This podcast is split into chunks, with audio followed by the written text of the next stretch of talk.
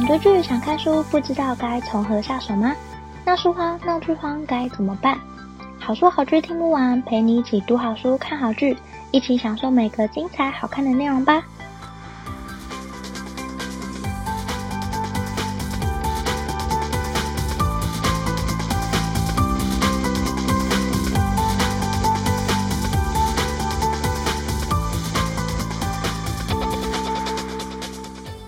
听好书好剧听不完，陪你一起读好书、看好剧。大家好，我是 Jenny。今天要跟大家介绍的是前一阵子在 Netflix 讨论度非常高的影集《少年法庭》。我也有看，虽然我看得非常慢，不过我觉得这部戏非常好看。除了女主角是信号的金惠秀主演，这点非常吸引我之外，题材我也觉得非常有趣。这部戏呢，在讨论少年犯罪的问题。台湾好像没有那种震惊全国的少年犯杀的案子，或者至少我不太了解。可是韩国的少年犯罪问题蛮严重的，像我有在上韩文课，老师是韩国人，他一两个月前有一次在上课的时候就讨论到这部剧，那时候在韩国跟台湾都蛮红的。那老师就问说大家最近在干嘛？就有同学说他们在看《少年法庭》。那老师就稍微提到，韩国的少年犯罪问题是蛮严重的。那这部戏的故事里面有一些案件是真实事件去改编的，都是蛮可怕的案件。那《少年法庭》这部剧呢，一共有十集。以韩剧来说，它其实算短。故事以一个非常讨厌少年犯而闻名的少年法官叫沈恩熙当做主角。那一开始就是沈恩熙。到地方法院的少年法庭担任法官，审理少年犯罪的案件。通常少年犯罪的最高量刑是十级。那审法官他因为很讨厌少年犯，常常做出很冷酷的判断，所以通常都会给最高量刑。也因此，这些青少年偷偷叫他石恩喜。那另一个审法官的同事叫车太柱法官。车法官和审法官他不同，他是用温柔的方式对待少年犯，非常愿意给予少年犯机会。这两个法官是很鲜明的对比。那剧集中一共有七个案件组成，其中有五个是真实事件改编的。那五个案件当中都是很可怕的案件，像是学童分尸案、考题泄露舞弊案、无照驾驶撞死人、轮奸。抛砖杀人等等，这几个都是真人真事改编的事件。那第一个审法官审理的案件就是学童分尸案，这是在韩国很真实的事件。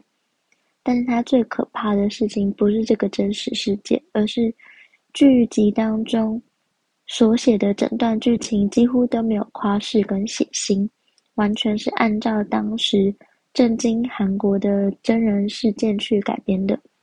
那这个案件很可怕，大家光听名称就知道大概发生什么事。可是犯下这件事的人居然是青少年，这也让人很毛骨悚然。那整部剧呢，就是以审法官的视角开始，一个案件接着一个案件不断的开展下去。最终除了探讨少年犯罪的问题之外，也有探讨少年法的问题，还有法官在案件中扮演什么样的角色。法官的审判标准等等的议题，在剧中都有讨论，剧情也有稍微推理的感觉。尤其是当审法官试着找更多线索的时候，其实是跟着审法官的视角一起去探索整个事件的真相。所以，他整部戏也是有一点点悬疑推理的感觉，我觉得也很好看。而且，我觉得这部戏的结尾非常好，它除了让故事收在很刚刚好的地方之外，也带出角色和角色的碰撞之下产生了哪些心理变化，可以看见沈法官在审理案件的同时，也在疗愈的路上自我修复。我最喜欢的原因还有，我觉得故事里把形形色色的少年都演绎出来了。除了少年之外，我觉得被告人或者是被害人的家属们，也是我很喜欢看的地方。如果看被告人的家属，就可以看到很多不同的家长，有的可能是忙于工作，疏于照顾小孩，也有可能是平常就会殴打孩子。这些角色带出青少年之所以走成今天的原因，而被害人的家属，他们则是站在正义的一方来看这些青少年，他们会痛恨这些青少年，甚至唾弃这些人。他们同时也是充满人性的角色，我觉得充满现实感，我很喜欢。那这部戏，我觉得它有点沉重到让人越看越难过。它的议题很明确，它也很能让人省思。可是它偶尔偶尔会有很浓厚的说教意味，我觉得有点太多。不过大部分我都很享受这个影集。这部戏也想要推荐给想要看看议题很明确。又不怕太过沉重的你，今天也想提出一个问题给大家一起想想看：你有印象深刻的青少年犯罪案件吗？如果你愿意的话，当然非常欢迎分享让我知道。不管是留下你的评论、粉丝专业或 IG 私讯，甚至寄信给我都很欢迎。今天介绍的是轰动全韩的少年犯罪问题影集《少年法庭》，案件几乎都是真实事件改编。讨论韩国严重的青少年犯罪问题，故事虽然沉重到让人很心痛，却同时也让人深刻反思。推荐给喜欢议题又不想太过严肃的你。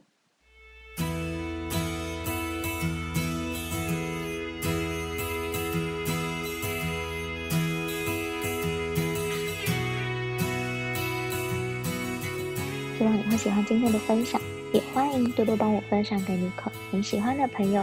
如果你正在收听这一集，欢迎截图分享在你的脸书或 IG Story，并 tag 好书好剧听不完 IG 账号。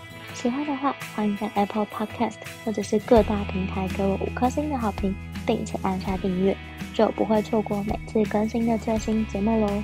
如果有任何想对我说、想跟我分享，甚至想推荐我的好书好剧，都欢迎写下评论让我知道，或者到好书好剧听不完粉专或 IG 私讯我，也欢迎加入好书好剧分享会脸书私密社团，会有我或其他成员近期看的好书好剧分享，不定期也会有社团限定活动可以参加哦。有兴趣的话，欢迎上脸书搜寻好书好剧分享会，欢迎你一起加入，也欢迎你。帮我填写节目问卷或者留言给我都可以哦。之后如果看到留言的话，我就会利用每一集的一点时间来跟大家分享。所以欢迎留下你的评论或者留言给我都可以哦。如果想更支持我的话，也欢迎请我喝杯咖啡。真的非常感谢听到这里的你，你的每一个聆听、鼓励或批评，都可以激励我做出更多更好的节目内容哦。好书好剧听不完，陪你一起读好书、看好剧。我们下次再见，拜拜。